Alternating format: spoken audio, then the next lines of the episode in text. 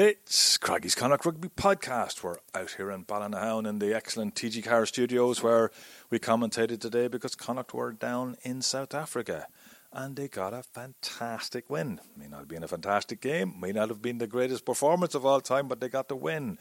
Rob Murphy, you were on commentary today. That was something else, wasn't it? It was wonderful. I mean, it was glorious. Connacht will be selling this DVD. Did anyone sell DVDs anymore? Show your age there, Rob. In the club shop. Do we have a club shop? It's online. You know what I'm saying?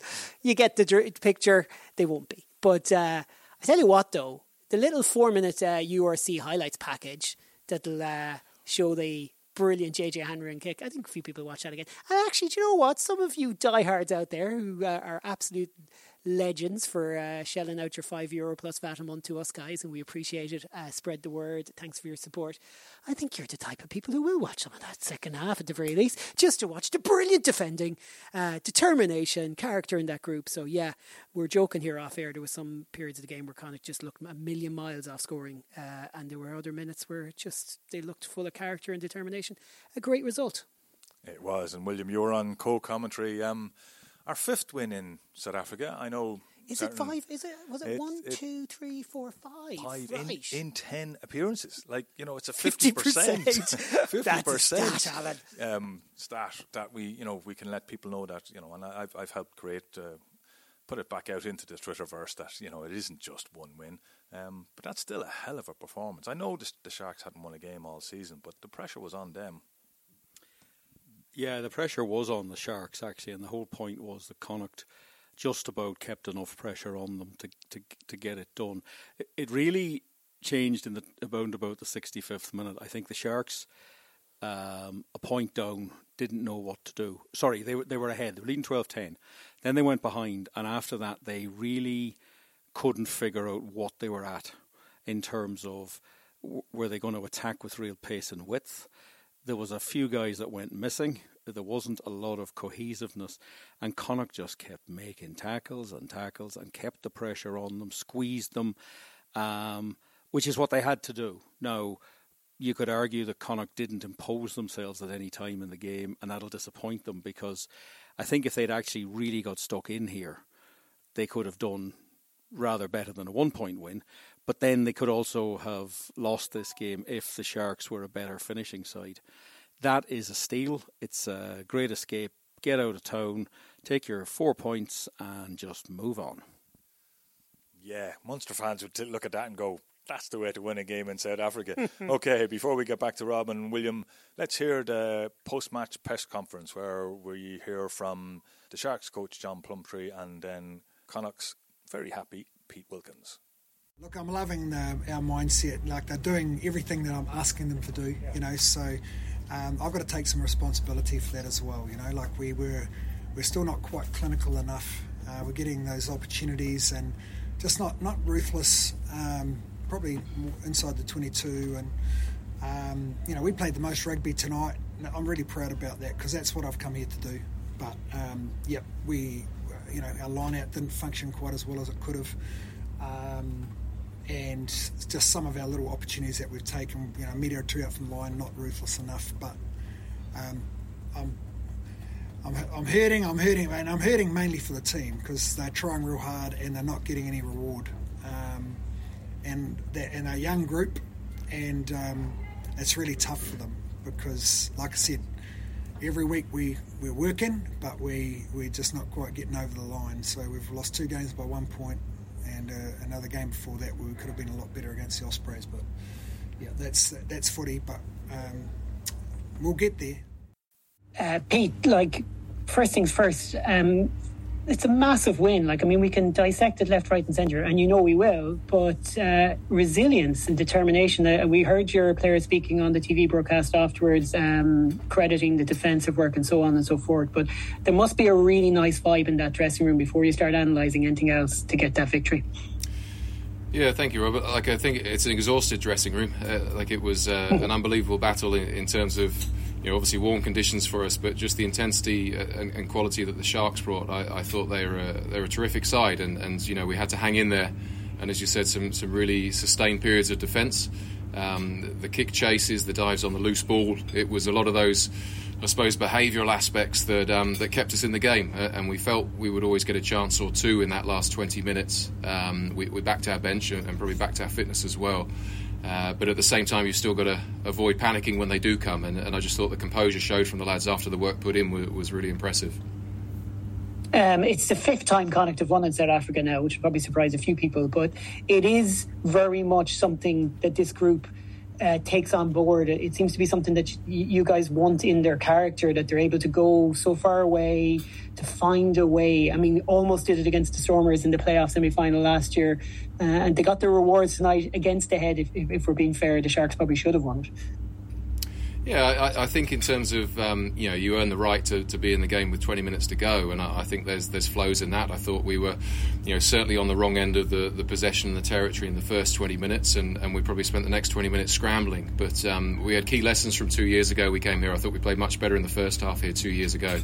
And we came out after half time, and the Sharks ramped up the intensity, and the big forwards came around the corner, and we couldn't handle them. And in the end, uh, you know, we ended up getting blown away by that. So we knew that was coming. We knew it was coming at the start of the game in terms of um, you know the Sharks, you know, determination and desperation. You know, playing in front of their home crowd for the first time this year, and we knew it would come again after half time. So I think you earn the right to be in the fight. Um, and there's enough little moments that, that keep you in there. And as I said, then you need the composure to take advantage of it. So, uh, you know, I'm, re- I'm really pleased and, and really proud of the lads it's funny you say little moments. We were picking them out. Like Dominic Robertson McCoy had a carry to Gajiga across the gain line to kind of turn the flow. Uh, Dave Hawkshaw had a few moments, but one in particular is sliding on that ball on halfway to rescue a really dangerous situation. There, and Sean O'Brien, I could probably pick out four of his many, many tackles that were critical. They're the kind of things that win matches, aren't they?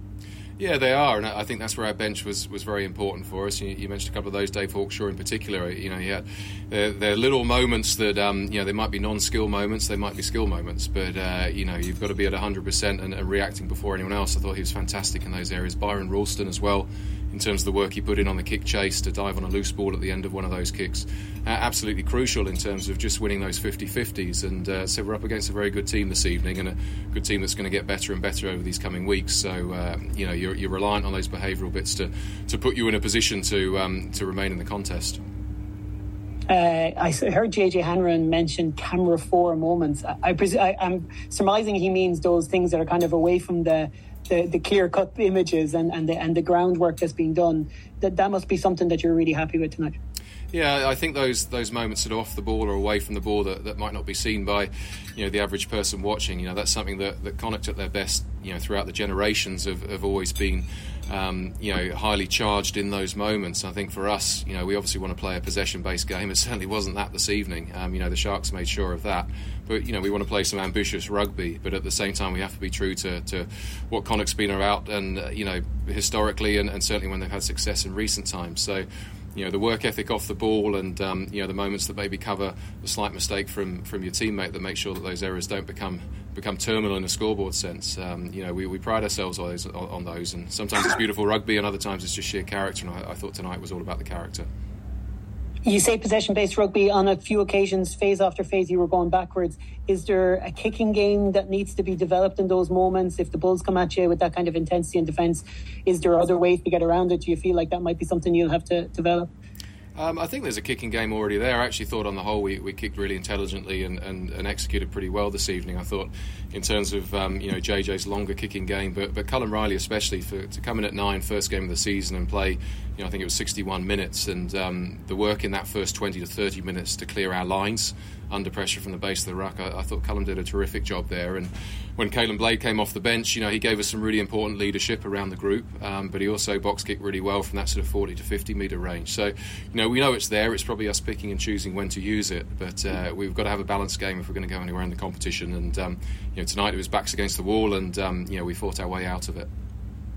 Last one for me. Uh, there's a huge opportunity against the Bulls uh, to to do something outrageous and go five and six. But right now, you, is it a shot to nothing? Would you think of it that way in terms of you've started the season so well, no one's going to really expect two from two over in South Africa?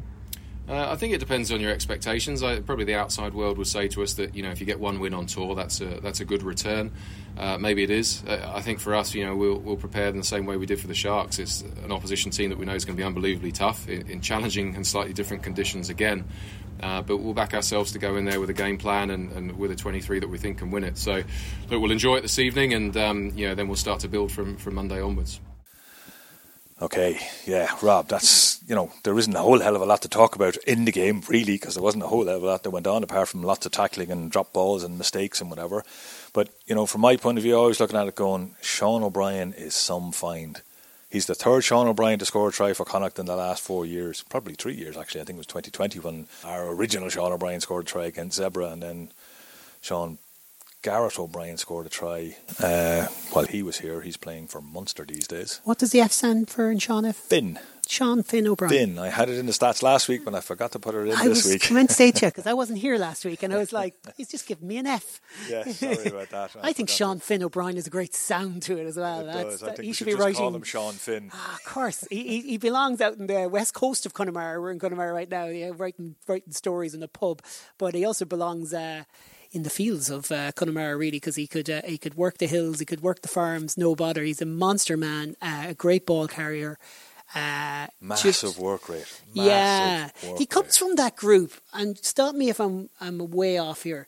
But there's a certain group of players that come through the school system in Leinster that just fit into Connacht so well. It's like there's just like there's just something about it that's just there's a looseness to it, but then there's there's a, an application a task. There's a kind of a wild element, obviously, to, to push on the Connemara theme a little bit. Um, but yeah, maybe I'm just trying to make him more of a Connacht man than he is. Uh, it's just Well, I look, suppose his, yeah. if you look at his, his cir- circuitous route in order to start playing professional rugby, where he's had to bounce around, had to, had to go to LA because of COVID. COVID had a big impact impact on his early career Hmm. um, because he was he was in that under twenties team along with Cian Prendergast and Andrew Smith, who were looked like they were going to win a Grand Slam and got shut down um, because COVID stopped them uh, in their tracks. So and then had to go to to LA to get some game time. But William, like having guys like him, and then the other person who's standing out for me is who's come from absolutely nowhere is Tadhg McElroy. Like that guy wasn't even on the books in August, and now he's starting his second game in a row. Yeah, I think um, I think Sean O'Brien's possibly been on their eye line for a while.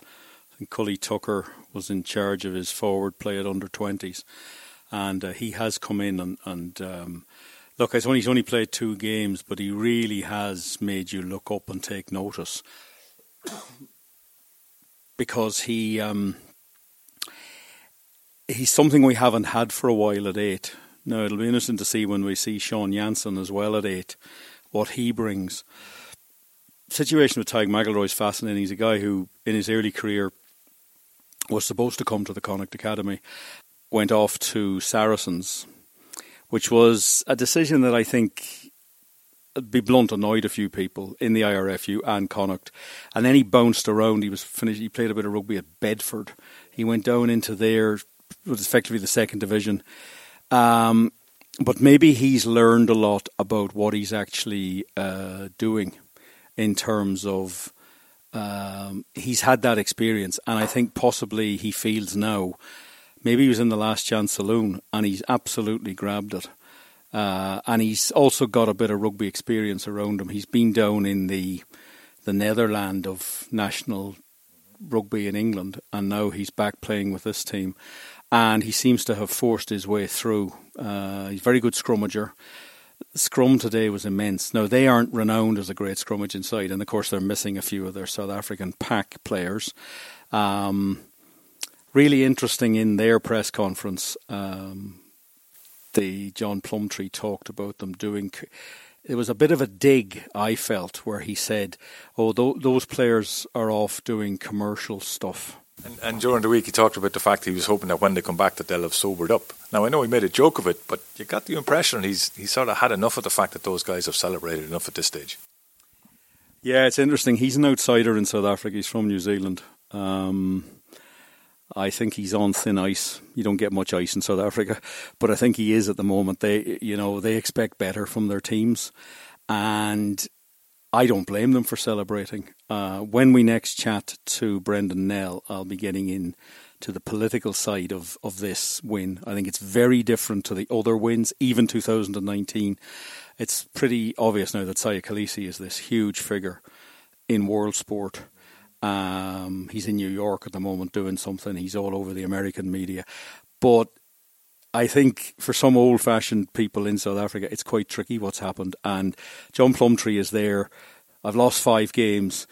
These guys are coming back to me next week. I don't know what state they're going to be in. It's it's just pressure, and it was a snappy press conference. Um, he was asked a question, he answered it. The next next journalist, try not to do this. He asked exactly the same question. He just said, "I've answered that." You can feel the pressure. He thought today, they thought today, this was their relieve the pressure game. We're going to beat these boys, and they didn't. They lost by a point, and they are going to be sitting there and going, "How did that happen?" Well, that's sport, and that's what happens when you start winning games and winning. Connacht are good at winning. They won six out of seven. They won six in a row last season, this year, but this last season to get to the quarterfinals. They won the quarterfinal. They're used to winning.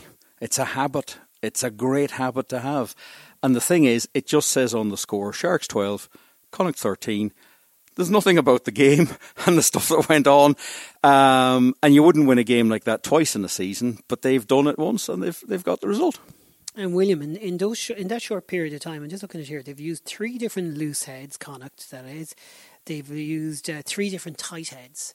I mean, that's really, really good news. Like, we know how good Aungier's been, and then Bealham comes back and, and plays superbly well. I thought Robertson McCoy made a massive impact. Dooley won a couple of penalties. It was a battle there. I'm not sure it was perfect and smooth, but he really put in a good effort. And you got Buckley playing really well in that game as well. So this is this is huge. Like, and Alan's already mentioned Tadhg McElroy in terms of the hookers. Yeah, the interesting thing about McElroy was he, he gave away a penalty, and the, the referee gave him a bit of a talking to, uh, but then he went up the field and won a penalty.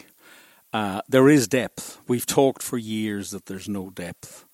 Uh, it's been a continual issue. We've tried maybe sometimes to talk up players who were part of the depth, who maybe just weren't quite good enough. It's not that they didn't try as hard as they could, but they reached uh, the top of their their plateau, but it wasn't high enough.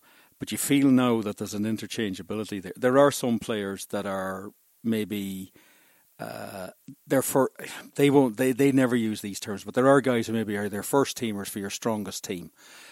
But the gaps are tightening and tightening between the guy that gets selected because we just think he's slightly better than the other player the gaps used to be quite big, and you'd see it straight away. And some people seem to have really kicked on. I mean, Dominic Robertson McCoy has bobbled around Connacht for years. Yeah. Always fairly well talked up, but you were sometimes, and uh, he certainly that red card that he got, he improved after that. He looks a different player this year. But, you know, some coaches work uh, for people, and new coaches come in and they find a way of doing it. Alan says in his stats here, two, only two starts in the last two seasons, but eight was the highest he's ever done. Yeah. But if he's going to make an impact like that, another critical uh, cog in terms of uh, the wheel. If you want to take that point up too, Alan, but I just want to note that Tiernan O'Halloran, he, he lasted to the end, but maybe picked up a knock. We'll see. More concern is Cathal Forde picked up a knock and Andrew mm. Smith. So it's going to test the depth. Is Hawkshaw now second to Forde, maybe ahead of Daly? in terms of putting him in at 12 because I think the 12 role is critical to everything Connacht are doing. Obviously, Forde has been world class, let's be honest, mm. in terms of his start to season. If he's gone, who takes 12? Bundee. Before Bundee I'm talking about the Bulls next week. I'm Don't be a smart, smart aleck here. Um, yeah, but I did ask it in that way, so yeah, I appreciate yeah, yeah, it now that I think about it. I meant next week. Um, yeah, you'd expect Hawkshaw because he's for me he's he's one of my favourite players that we have. The he's the football intelligence he has the sheer aggressiveness he has for a small man. He is incredibly aggressive, and that was what Connacht struggled with most today was the power of the hits that South Africa. And they actually, as I go back and listen, I went back and sort of had a mental listen of what they'd said during the week about what they expect from Connacht. They'd said about the fact that Connacht like to go wide, but only after they've gone through the middle first. And every time a Connacht player in that first half tried to go short, there was two Sharks players hitting them practically every time. In the second half, when the subs come on, the, the Sharks bench wasn't quite as good, and the Connacht players weren't going for the straight hit. They were trying to use footwork. And again, Sean O'Brien was one of the ones that started that, using his feet to get himself a little, get a soft shoulder rather than trying to smash through them, because they did struggle with those hits. Yeah, one of the things that fascinated me about uh, Joey, who was on yesterday in, in the press conference uh, with us, you might have heard it on our preview piece. He said they view Connacht as the most physical Irish team. Now that really surprised me. Wow. It doesn't surprise me about Leinster because they move the ball incredibly quickly. But I was thinking, okay, you've played Munster, you've played Ulster, but he said, and he actually said it twice, because a South African journalist said to him, he said, no, they are. We know they are going to be very, very physical. That's uh, that's a good way to be going to South Africa. That they're thinking that. Yeah, and they showed it because they were really hitting us really, really hard. But then Connacht learned to deal with it, and this is again we talked about resilience because you know I had this conversation with Dave about three weeks ago about Connacht being more resilient than they've been ever before, and the other word that I liked um, Pete using today was character. That there's a character and there's a resilience. I was just looking back in the URC since the start of January, Connacht have only lost three games, two of them by three points and two points, the other being the semi final, and with three minutes to go, they were in four points of winning that game. That there is definitely something more about the team now this whole year. It's been building over time, and I know we're going into a really tough run of games. Leinster are playing Munster next week before they come and play us, so they'll be well primed in the fact that they'll have had a, a you know a huge interpro before us, and then we've got the European games.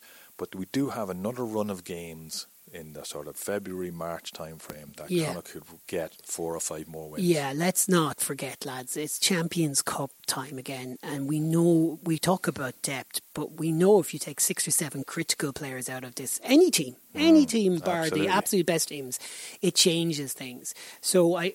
I don't want to be the doomsday merchant as you accuse me of, William. But I, you know, yeah, we have to acknowledge. Like, what I'm trying to think of, how do we think of this differently, William? So, like, we have a tendency to overthink about, oh, right, there's another point in the bag. Now the playoffs are here, and maybe top four is on. But at the same time, maybe we just need to grind into enjoying the week that it is. You know, enjoying the rugby we're seeing in front of us, and let what happens next happen. It's going to get very tough over Christmas. Is the point? Um, it is, but I think this side will handle that pressure better than any Connacht team that I've seen. I, I, I think I actually think Europe boils down to winning your two home games to get into the round of sixteen. It's set up that way now. You can almost let one of your away games go, just roll it over and say we're not bothering with that one. Like, that's not ideal. But the whole point is the way they've set this thing up. Even if you've lost three games, but maybe if you've picked up two bonus points, if you win your last game, you can still get into the round of sixteen. Hmm. And they Connacht have got the right position here. They've got Bordeaux coming, who I don't know what sort of a side they'll bring. We they could be fantastic. Uh, Santiago Cordero sadly has come from them, but he obviously he's not available for us at the moment. Uh, and then they finish up with Bristol. Now Bristol is, a bit of a tricky one because there's going to be a lot of stuff around that game. But their first game is at home and their last game is at home. So it's set up to get to the round of 16. Let me let me finish on this, right? Or not finish on this. You decide when we finish, Alan. All right, well, well, just before you go, yeah. just looking at Bordeaux, they've won three, lost three. Already they're struggling. these are all good signs for us. Yes. And and then the Champions Cup isn't like it used to be then all of a sudden Mm. because you can rotate a little bit. Now you don't want to go to Saracens and get smashed, but are Saracens as good as they were? Maybe not. Lots of looking ahead there. What about next week? Like, you know, we'll do a preview show, but I'm just wondering. I'm, ju- I'm just feeling good about things right now because what I'm listening to after the game. So we were very fortunate on the TV coverage here to get Finlay Bealham, Conor Oliver, and JJ Hanrahan. And like what Conor Oliver said immediately as a captain was, I just the, I, so much credit to the guys who came off the bench. So he's a guy who comes off the field and he's putting the credit on his his uh, squad members. I, I like the way Conor Oliver thinks and talks through the game. I think he's a great leader and a great choice for captain on the day. But also, I liked what JJ Hanrahan was saying. They were talking about JJ Hanrahan said we didn't really listen to Pete Wilkins. He told us this is going to happen. Do you know? There's a great uh, what's the word? And you guys know more because you're in more press conferences. But what I detect from not being in the press conferences is people are putting their hands up. There's a, what's the word I'm looking for? Kind of an ownership, or Yeah, everyone yeah. takes ownership of their own roles. Yeah. And is self-aware and they're able to be self-critical. Uh, all these things mixed with what I think is possibly, oh, this is big. I'm going to say it. Possibly the most impressive management backroom team I can ever remember. Certainly going back to Pat Lam's group. Um, It is. I I said it at the start of the season. This is the most impressive when you look at the CVs of the guys that we've got there compared Yeah. to what we had before. We never had people who had won championships before in John Muldoon. We never in, in the coaching ticket now. Um, we never had someone who'd won a European Cup in and and was a what fifty something caps Australian in Scott Fardy. Scott Fardy. Um, then you've got Mark Sexton, who's brother of one of the greatest uh, out halves of all time. You know, because Johnny really is. I'm I'm going to say that. I know people mightn't necessarily think that, but I bloody think that. I think he's a phenomenal player, and you can see it when they go to the odd training session when I get the odd bit of time, and I won't get much more of that anymore. Um, you know, you can see the intensity which he wants the guys to play with, and then you can see on the pitch what they're doing compared to what they were doing before. The few mistakes they're making. Like you have to remember, Connacht were playing in 30 degree heat today for the first time. Did you hear um, Conor Oliver mention that we went from two degrees uh, Yeah. in, in Edinburgh to, to 30 degrees? 30 degrees, and that, that takes some doing as well. Um, and I'm just looking at you know for, for the Sharks, they're they've got the Dragons next week, and the Dragons are, are currently beating um, the Ospreys uh, 13 points to five. Um, so you know you've got a situation where the Sharks might have been looking at Connacht. Yeah, we should beat Connacht. They're they're the worst of the Irish team. Yeah, we should beat Dragons. Now they're going to be playing against the Dragons team who might have come down with another win and are going to be hard and nuggety and whatever. So the Sharks could be even in even bigger trouble. But I don't think they will. I think the Sharks are going to pile on somebody. I think some of those passes are going to start sticking sooner rather than later. They're changing what they're doing. They're changing the way they play, and it's slowly but surely getting there. They just meant a very, very determined Connacht defence today. Don't lose sight of the fact, folks, that there's a haves and have-nots in this league, William. Uh, isn't it fair to say? Because I look at the league table here, uh, Ulster, Edinburgh, Bulls, Leinster, Munster could all be either ahead of us or within a point of us. I haven't mentioned Glasgow. Throw them into the mix there, and that's eight teams. That's the playoffs, folks. Uh, so that leaves us with uh, certain DHL Stormers uh, who reached last year's final on the outside looking in. No guarantees. Every po- win Connacht have got right now, they need even to make the playoffs. Yeah, you do. I mean, I kind of feel there's probably maybe 10 teams chasing eight places. There's some teams I don't think are going to get there. I don't think any of the Welsh teams will. I think it'll just get too hard for them. Uh, Zebre won't, although they keep getting stuck in and they got a good draw uh, the other night, last night. Um, but yeah, you you want to be in or around it now. If if I'm honest, Connacht have now won four games. To me, they have to win another seven to be competitive. Um, they've two heavy home games coming: Leinster and then Munster on New Year's Day. After that, the remaining four home games are really winnable.